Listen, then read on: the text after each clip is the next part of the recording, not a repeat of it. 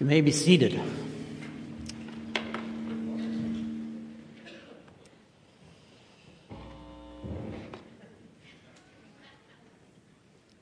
Is everything okay up there? okay, sounds better. I hope. Do you guys want me to shut this off and just use this?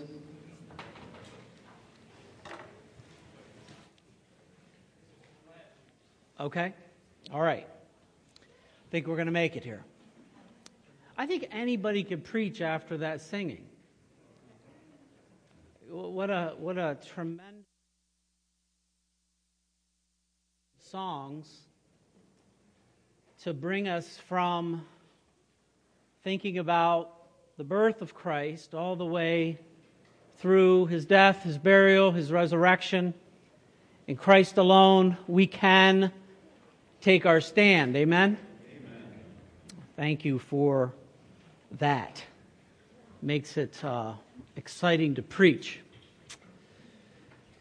It's a great time of year, isn't it? I was thinking about uh, that this week. We're putting our tree up this afternoon. I think Lydia and Marcus are coming over, and uh, we always do that. Try to do as many family as we can to do that, and then we always have root beer floats and a lot of tradition, isn't there, around the Christmas season, a lot of family time, and, and it's good.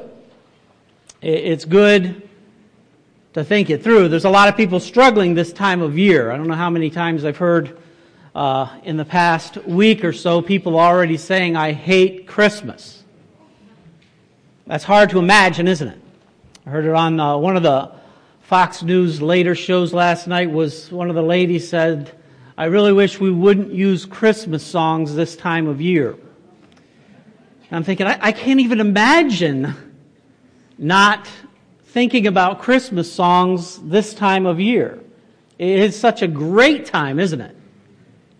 Um, this year is going to be exciting for our family because our oldest daughter, Malia, has a baby boy due on December 24th. And we're all going down. The whole family's going to be at, at Malia's house for Christmas. And uh, that, that's going to be an exciting time. I've already seen this kid on ultrasounds. I mean, the pictures they have of him today, you feel like you already know him. and um, I was thinking the first thing this grandson's going to see is, is his grandfather with a beard and he's going to say Grandpa Claus. it's not going to be good. I might have to shave it off. This morning, I want to begin by asking you a question. Have you set any goals for this Christmas season? It's that time of year, isn't it? To think about what are we going to think about this year? What are we going to focus on in this season of Christmas?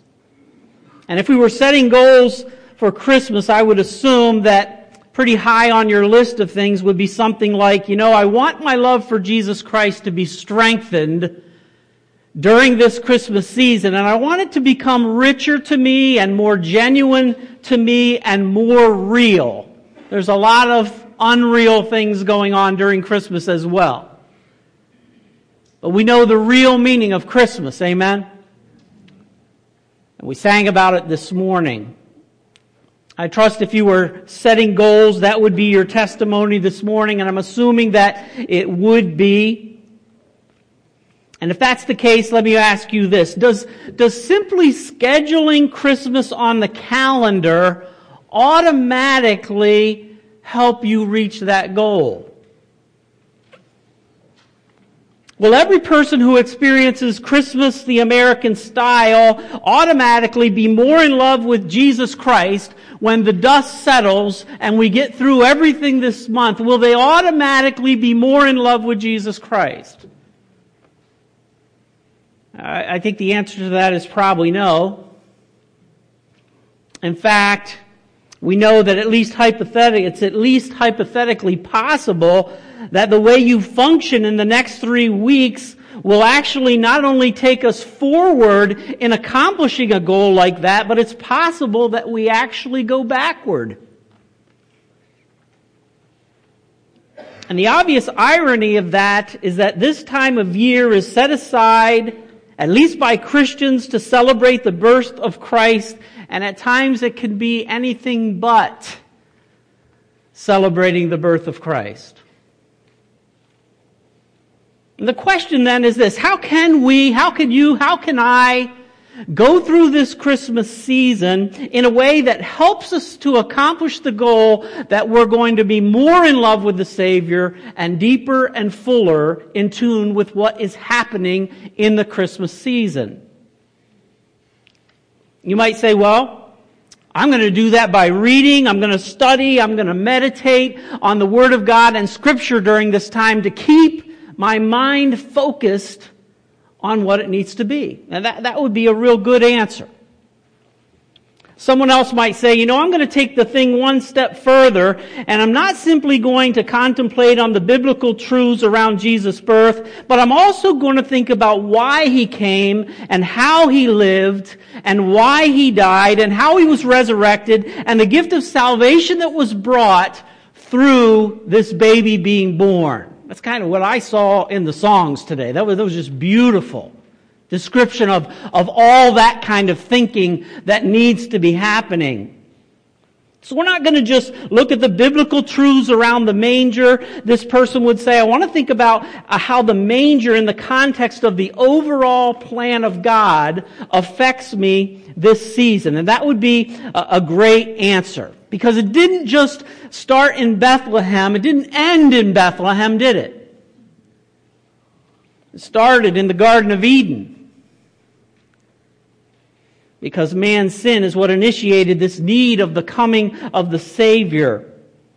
And our understanding of this, doesn't end there. And so that second answer would be even better. But I want to consider even a third answer this morning. And this morning I'd like to offer something that you could be thinking about this Christmas season to maybe help us focus on the reason why Jesus came and how that can affect you and I in our everyday life.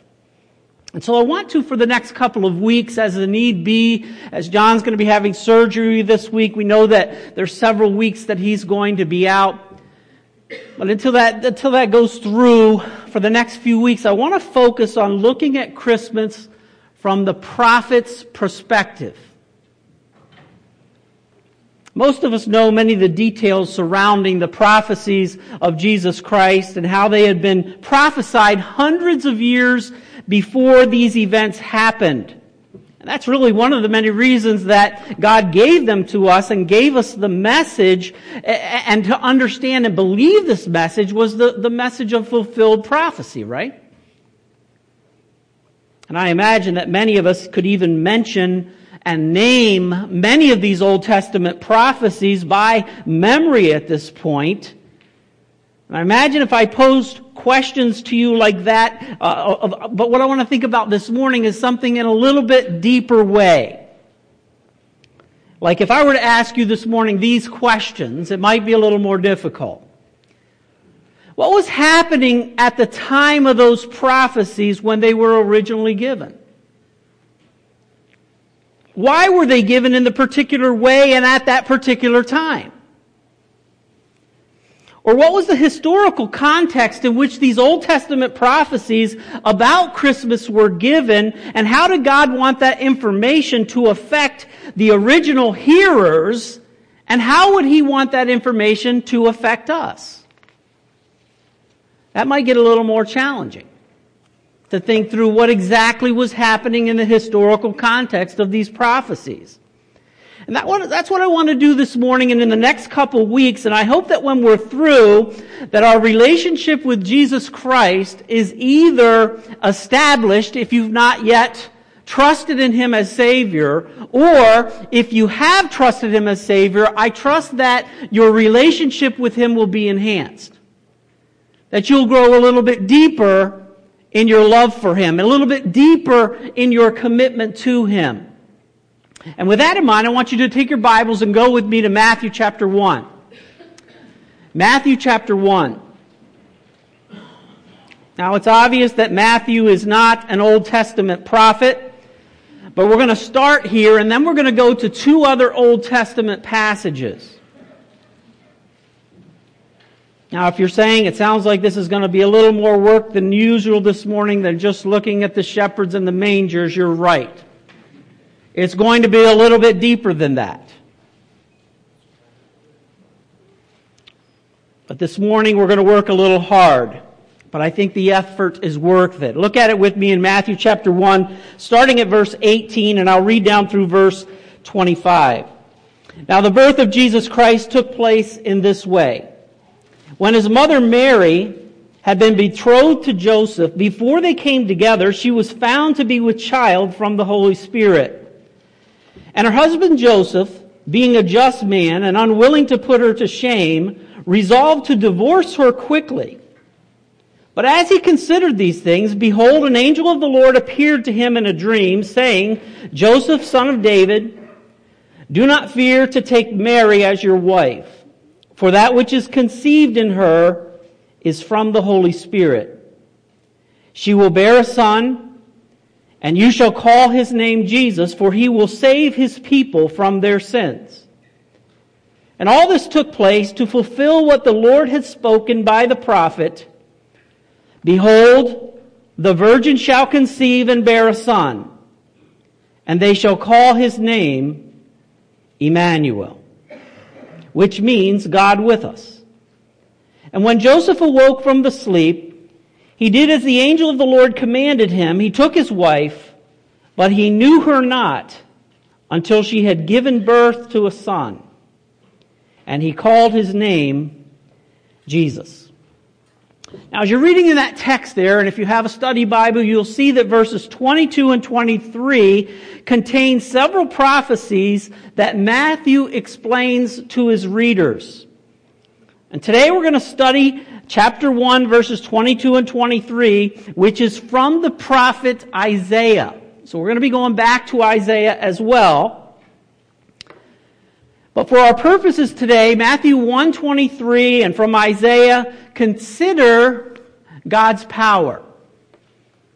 Consider God's purity in this, His power in this, His purity in this, and the personableness of the fact that Emmanuel means what? God with us. Is amazing. This prophecy. Now, in your notes there, I put the virgin birth of Jesus Christ was predicted in exact detail 700 years before it occurred. And Matthew says, think about that. Think about the power in that. Think about how pure God must be to make sure that this birth was a virgin birth. We'll have a lot to say about his power and his purity and the personableness at the end of this message today. But for our purposes, I want to start this morning and talk about a little bit of the history here and ask ourselves some questions of, uh, in your notes here, why was this prophecy given? And why was this prophecy fulfilled? And then lastly, how should this prophecy affect you and I today? We're going to go to Isaiah uh, chapter 7 if you want to start going there. We'll be there in a minute. But let me ask you a couple other questions to get you thinking about the history of this here. Who was the king of God's chosen nation at the time this prophecy was given? Do you know who that was? Some of you said it. Good. What was the king doing at the time? Was it a good king or an evil king? How was this prophecy that was given to this king, how was it supposed to affect him? And did the king allow this prophecy to affect him the way that God wanted it to affect him? You might say, well, I'm, I'm not sure. But I trust by the end of this morning that you'll have an idea about all of those things and we will be able to make some applications to us today based upon the prophecy that was given to those at the time. So let's begin by talking about why was the prophecy given? Go with me to Isaiah chapter 7. I'm going to start in verse 10 here in a minute, but why was this prophecy given in the first place? And the answer there in your notes there is number one, because King Ahaz had to make a decision between doing things man's way or doing things God's way. That's why it was given. Now I realize you might say, well, that really changes my life, Dathan. Well, let's see what's going on. I trust that this does change your life a little bit. What's going on? Isaiah chapter 7, starting at verse 10. And we'll move through this rather quickly. And again, the Lord spoke to Ahaz, Ask a sign of your Lord God. Let it be as deep as Sheol or as high as heaven. But Ahaz said, I will not ask, and I will not put the Lord to the test. Now, Ahaz's response sounds a little bit pious here, like I'm not going to put the Lord to a test by him giving me a sign. But actually, we're going to see that Ahaz was being a little bit stubborn here. And that's evident from God's response to him in the next couple of verses. Look at verses 10 through 12. But Ahaz said, I will not ask again, and, and I will not put the Lord to the test. Look at 13. And he said, Hear then, that being Isaiah saying to him, and he said, Hear then, O house of David, is it too little for you to weary men, that you would weary my God also? God is asking for him to give him a sign. He's saying, I'm not going to do that. So Isaiah is getting on him a little bit here. And then, in verse 14, we all know this verse, and then the Lord himself will give you a sign. He says, You're not going to ask for a sign, but I'm going to give you one anyway. Behold, he says, What? A virgin shall conceive and bear a son, and you shall call his name Emmanuel.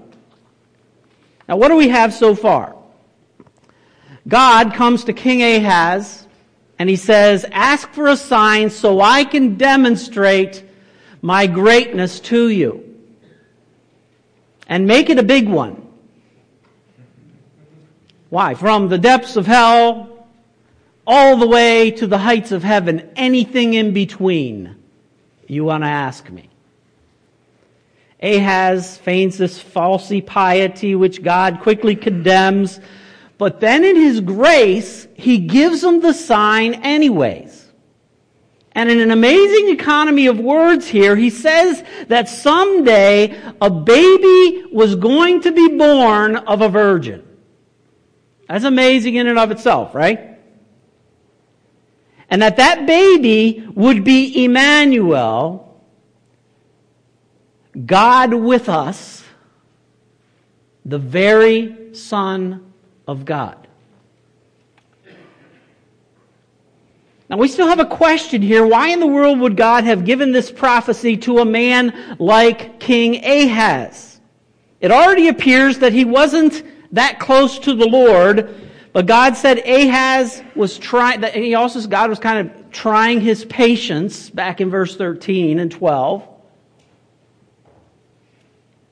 But we need to read verses 1 through 9 to get a little context here. So go back to verses 1 through 9 of chapter 7.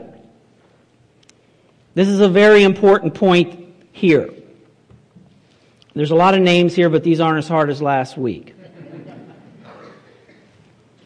7 1. In the day, days of Ahaz, the son of Jotham, the son of Uzziah, king of Judah, Rezin, the king of Syria, Pekah, the son of Remaliah, the king of Israel, came up to Jerusalem to wage war against it, but could not mount an attack against it.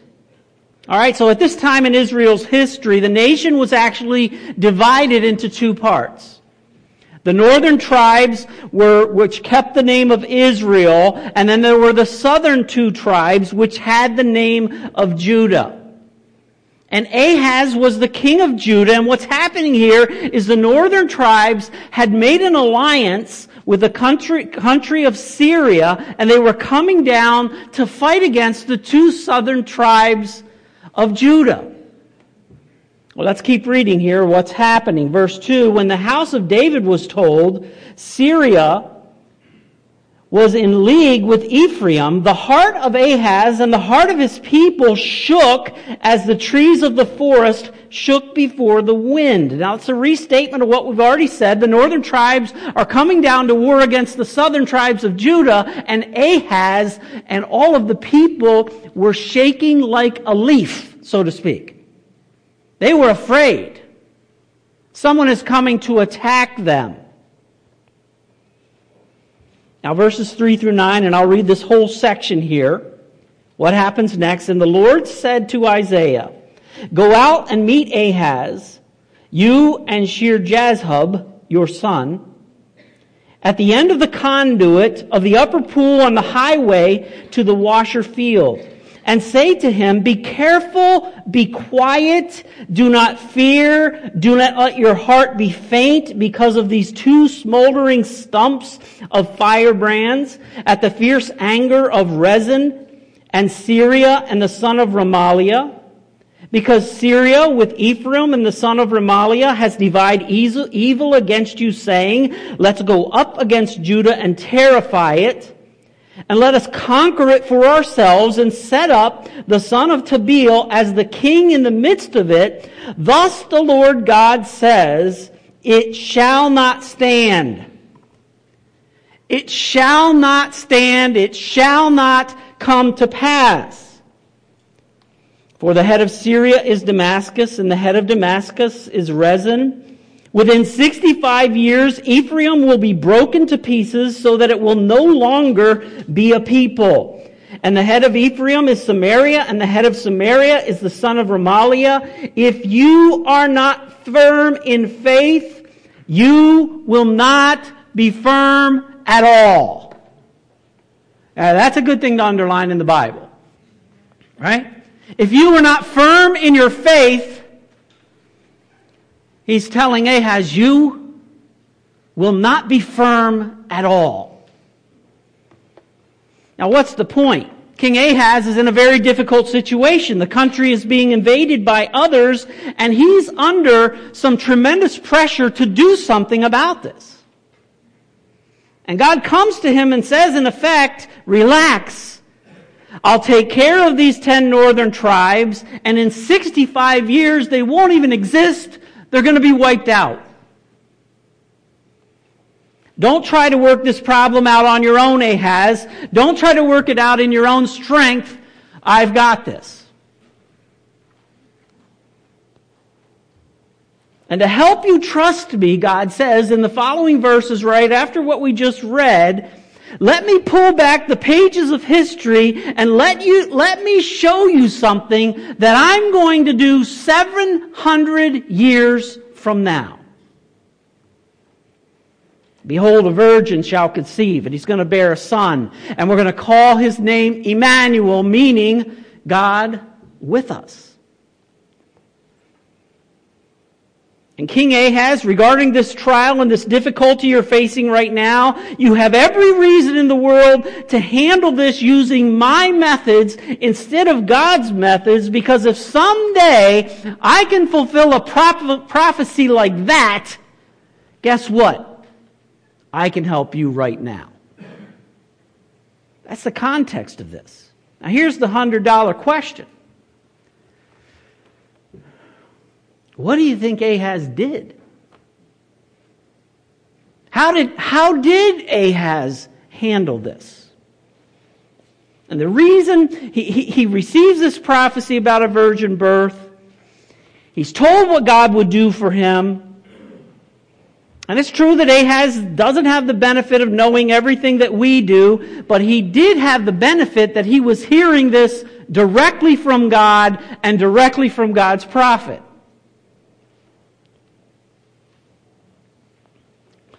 What did he do? Do you want to know the answer to that question? Is it worth going to one more passage? We need to go to one more passage of scripture, so let's do that. Let's go to 2 Kings chapter 16. 2 Kings chapter 16. Now, when we go to 2 Kings history 16, this is the historical context of what we were reading about in Isaiah chapter 7. Isaiah chapter 7 is the prophecy end of it. 2 Kings 16 is the historical end of it. What actually happened here.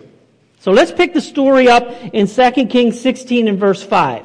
Then Rezin, king of Syria, Syria, yeah, Syria, I'm getting hungry up here. And Pekah, the son of Remaliah, the king of Israel, came up to war, wage war on Jerusalem. And they besieged Ahaz, but could not conquer him. You see, we're talking about the same event, right? This is just what actually happened. Verse 7, let's pick it up there. So Ahaz sent messengers to Tiglath-Pileser, the king of Syria, Assyria, saying, I am, Ahaz is writing uh, to, to, to Assyria and, and saying to him, I am your servant and your son. Come up and rescue me from the hand of the king of Syria and from the hand of the king of Israel who are attacking me.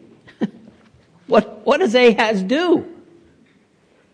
Now, now this Tiglath-Pileser was the pagan king of the nation of, of Assyria. Now, they were a dominant world power in that day, but they were also known for their wicked and brutal treatment of those people that he conquered. So Ahaz says, I want that guy on my side. The bottom line is Ahaz, instead of trusting God in his ways, like we talked about in Isaiah 7, instead of doing that, he turns to man and his ways. And look what it cost him. Look at what it cost him in verse 8. Ahaz also took the silver and gold that was found in the house of the Lord and in the treasures of the king's house and sent it as a present to the king of Assyria. Now he's taking the treasures from the house of God uh, uh, in the temple and he's using them to pay off this pagan king. And it even gets worse. Look at verses 10 and 11. He says, when King Ahaz went to Damascus to meet Tiglath-Pileser, the king of Syria, he saw the altar that was at Damascus. And King Ahaz sent to Uriah the priest a model of the altar and its pattern, exacting all the details, and Uriah the priest built the altar in accordance with all that King Ahaz had sent from Damascus, so Uriah the priest made it before the king. So he goes into this pagan temple and he sees an altar like, man, that's kind of a nice altar. I like the way that's laid out. And so he draws it up, details it out in exact detail and sends to his priest, says, look, here's the details. I would like one of those things in our, in our temple. This is getting bad. It reminds me when one of the trips we went to Israel, we went through one of the old and ancient Jewish synagogues and it was in ruins and it was tore down, but the floor was there and there was this mosaic on the floor of a Jewish synagogue of this huge zodiac. Were you there on that trip? I know John was there. And we're looking at this floor, this beautiful mosaic in a Jewish synagogue. In the very middle of the floor is this round zodiac in the middle of it. How, does that get there? You gotta be thinking the same thing here. Ahaz sees this pagan temple and he sees this altar and he says, I'd like to kind of have one of those for our temple. This is not going well.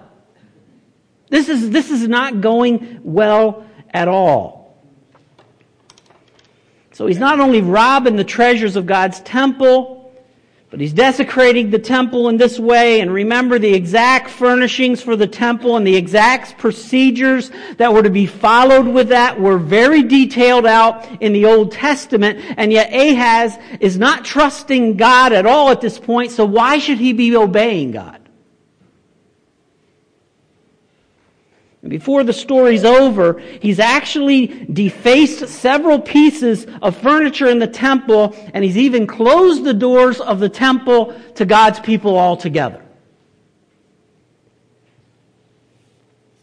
Now, please notice the summary here in verses 1 to 4.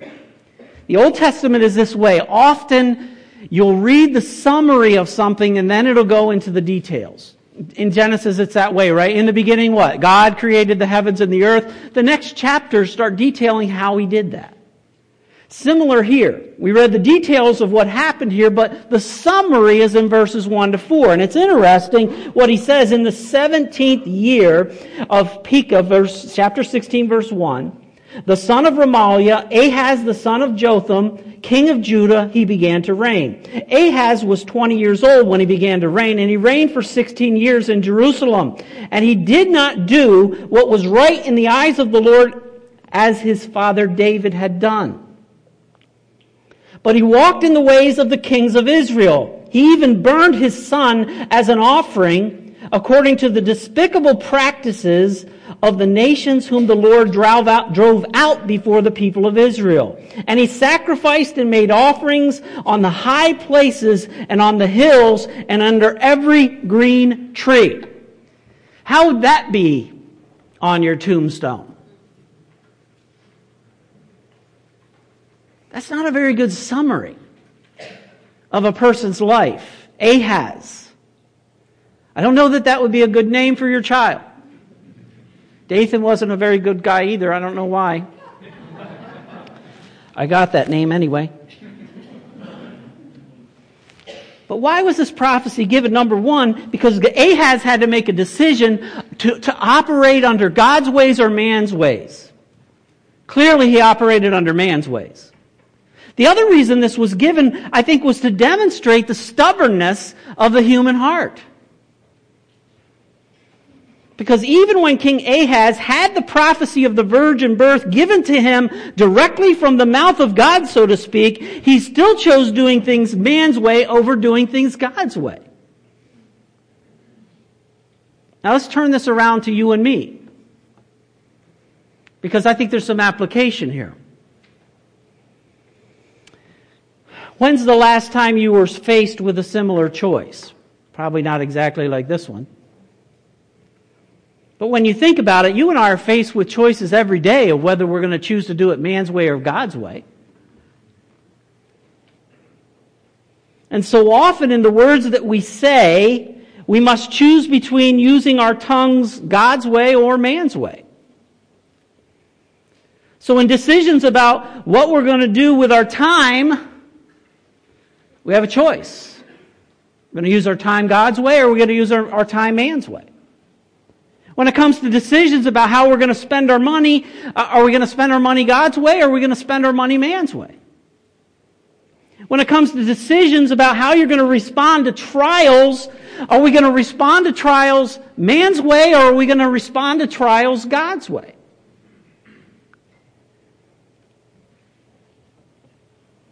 Can you think of any situations in the past week where you were faced with such choices like that? And then I can ask you this, how are we doing when it comes to those situations?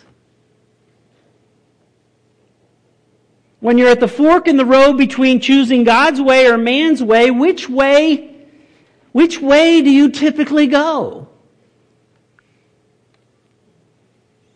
Now, if we're honest this morning, I think most of us would say something like there, there are times that I, that I go man's way. Anybody with me on that?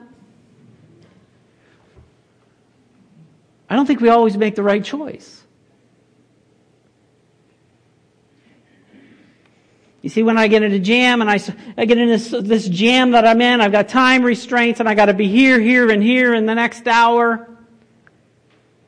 I start scheming and I start conniving and I start plotting instead of maybe just stopping and praying, God, what would you have me to do here? Because I, I really don't know which way to go.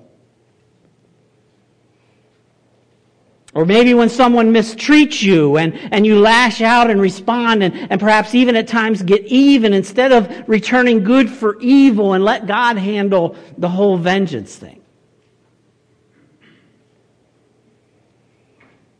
And I hope we're honest enough to say this morning it's hard at times to choose God's way, especially when it requires patience. Especially when it requires waiting a little longer, especially when it requires having faith to trust in Him in this.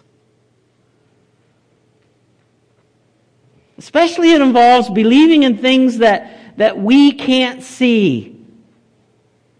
Especially when it involves being different than everyone else around me and not being like the crowd. It's hard to be consistently putting off man's ways and putting on God's ways. And so if we, we stop to consider this prophecy in its context, context, we're in a little better position to apply it to us. So, secondly, why was this fulfilled? And, and we're, we're getting there. It's a lot here. Why was this prophecy fulfilled? And we alluded to this a little bit earlier in the beginning of the message. It was fulfilled to demonstrate God's power, wasn't it? King Ahaz was, Ahaz was trusting in the power of this wicked, cruel Assyrian king, along with trusting in his own ability to figure things out on his own. But Matthew wants his readers to understand that God, who is powerful enough to make and keep the promises of the virgin conception, is powerful enough to meet our problems. In fact, think about it this way. What was the most difficult thing you faced today? What was the most difficult thing you've faced, you faced this past week? Maybe even what is the most difficult thing you've ever faced in your life or can, have, can, can even imagine facing in your life? Now, please imagine the amount of power involved in solving these biggest problems in this life. And then, over here on the other side of things, imagine the power and wisdom involved in predicting the virgin birth over 700 years before it came to pass and having it be fulfilled exactly as it was fulfilled and say, I can put my trust and faith in the God that could do that or I could try to figure it out on my own.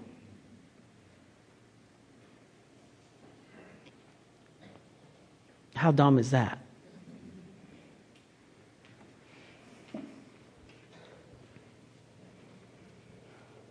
Emmanuel. God with us. God with, with me. And I'm not trying to suggest that your trials and the things that you are facing is small, but I am suggesting that they are small in comparison to the wisdom and the power and the purity of the God of the universe. Amen? They're small in comparison to that. Why else was this fulfilled? To demonstrate His purity. The reason Jesus had to be born of a virgin is because the sin nature is passed down through normal means, through procreation, through the man, right? Therefore, just as one man's sin entered into this world and death through sin, so that death, death spread to all men, for that all have what? Sinned. God's commitment to purity is so significant that He's willing to go to whatever lengths necessary to ensure that our redemption could only come through a perfect, unblemished sacrifice who would one day die for us. You see, man's ways leads us to sin and unrighteousness and a weakening of the foundations and this holy unmixture between the world's ways and man's ways. God's way leads to righteousness and holiness, and a condition that the New Testament talks about as being unspotted and unblemished. Amen? So why else was it fulfilled? To, to demonstrate his, his presence. This one, born of a virgin, would be called Emmanuel, God with us. And, and if you say this morning, Dathan, choosing God's way instead of man's way is too hard, the response would be, yes, that's true. If you're doing and choosing alone and you're choosing in uh, your own strength, but remember, John said that God is going to be with us. He's going to tabernacle with us. And so we're not making these decisions on our own. God, it says, Christ in you, you are in Christ, and Christ is in you. Where would we be without that? Lost. Lastly, this morning, as we close this out, one more thought. How should this prophecy affect you and me? I trust it's already affecting you, as it affected me. But how is this to affect us? I'll sketch out two different answers to that. First of all, in regards to salvation, be sure you've chosen God's way. The difference between man's way and God's way is pros- probably most pronounced when we come to the matter of how a person gets to heaven in the first place. Man's way says you can earn your way to salvation. You can earn your way to heaven. Just be good enough, right? Man's way says you can be good enough in and of yourself. Man's way says we're all God's children. Doesn't God love anybody in any way? God just loves everybody the same. So what does it really matter what you believe? Because God is love and God loves everybody the same. I want to tell you something that's a lie from the pit of hell.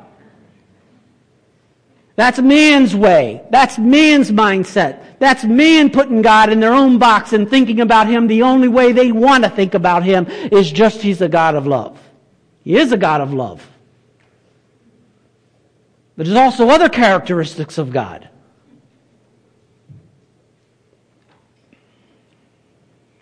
So man's way says all religions are the same. Man's way is broad, leading to destruction. Whereas Pastor Ken was talking about that beautifully in Sunday school this morning. Broad is the way that leads to destruction. Narrow is the way that leads to Christ. You see, God's way to salvation is by acknowledging your sin and acknowledging that you could never save yourself. You sin because you're a sinner. You sin because Adam's sin was handed down through all of us, through the seed of the Father. Our Father, my Father, passed it to me. But Adam's sin passed it down and down and down and down the whole way. So you're never going to save yourself. God's way is acknowledging that you needed someone to die in your place. God's way is then trusting in Jesus Christ as Savior and Lord, receiving the gift of salvation that is available, only through Him. He says, What? I am the way, the truth, and the life. What? No man comes to the Father except through me. That's it. There's only one way to heaven. It's through the sacrifice of the Lord Jesus Christ, born in the major, lived a perfect life because he was not a sinner. He was not a born a sinner, and he had the right to die on that cross to take my sin upon himself and give me his righteousness. What a great exchange that was.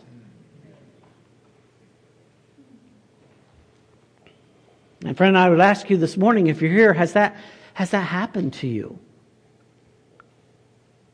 It's hard to believe that Ahaz had so much revelation from God and yet still stubbornly refused to follow God's way. But friends, we're not a lot better off than Ahab's because we've had a lot of revelation as well. So I know that if Ahaz could stubbornly reject what God tells him to do, I know at least we have the potential to reject him as well.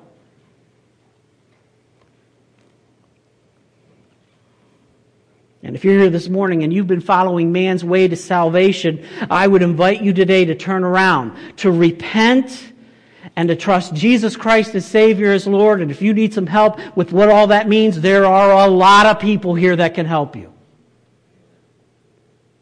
And don't leave without talking to someone. Well, regarding sanctification, as we close this out, sanctification, we're talking about how does this affect us as believers? Those of us who have been redeemed, who have turned our trust and faith into Christ. In sanctification, that's growing and changing. Be sure that you're making choices God's way. That's what we learn from this.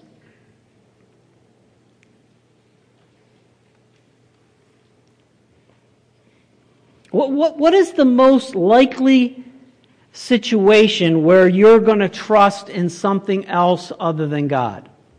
What's your Tiglath-Pileser? That's the king of Assyria. That's, that's what Ahaz trusted in. I don't know what I'm going to do. I'm going to call the pagan king. He's really good at this war thing. What is our Tiglath-Pileser? The wrong thing that we're trusting in. Someone might say, well, I'm most likely to choose man's way uh, when someone mistreats me, and my Tiglath-Pileser is, is explosive anger. I'm really upset. This is really bothering me.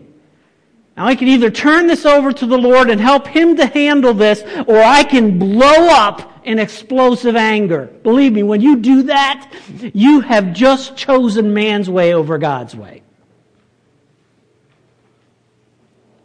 Maybe you're here this morning says, you know, when I'm faced with situations that are outside of my control, my Tiglath-Pileser is I am going to worry, worry, worry for the next three and a half weeks and I'm going to drive everybody nuts in the process. Believe me, when you do that, you have just chosen man's way over God's way. Maybe you're here this morning says, you know, when I have nothing specifically scheduled with my time, my Tiglath-Pileser is, is some kind of lustful entertainment. Listen, that's man's way. That's man's way. That, that is not God's way.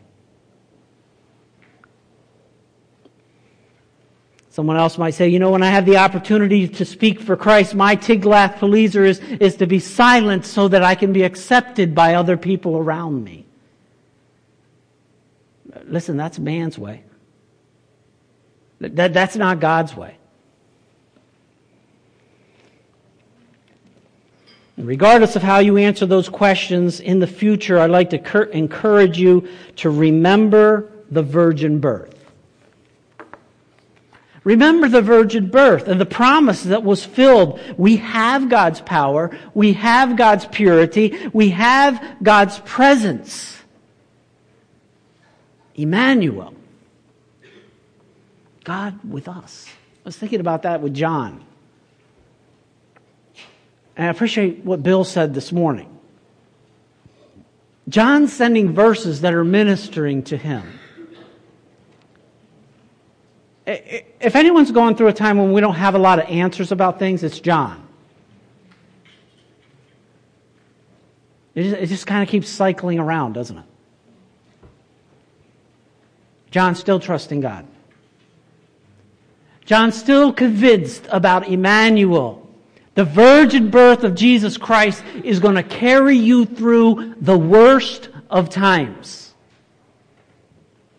Emmanuel. Is God good?